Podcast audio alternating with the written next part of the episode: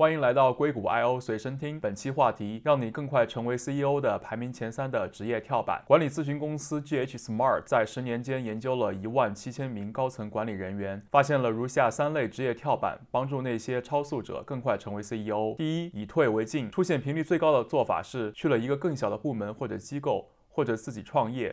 承担更大的职责，甚至从零开始把业务发展到成熟，自己的职位也随着业务的增长水涨船高。第二，大跃进，超过三分之一的人对远超他们本身预期和能力的机会说了 yes。当然，年纪轻轻就成为 CEO 本身就意味着他们没有相关工作经验，也能够把事情做好。第三，接手烫手山芋，这一点有一点反直觉，但是把别人搞不定的业务搞定，就是证明你的价值的最直接方式。最烫手的山芋可能是绩效不佳的业务群、失败的产品、破产等等。混乱的局面意味着你把事情做好的挑战和机会。超过百分之三十的加速者就是这样上位的。成为 CEO 的道路各不相同，有效应用上面的这三种职业跳板，对于那些遇到阻力的职业人士更加重要。比如女性，通常来讲，女性成为 CEO 比男性要多花百分之三十的时间。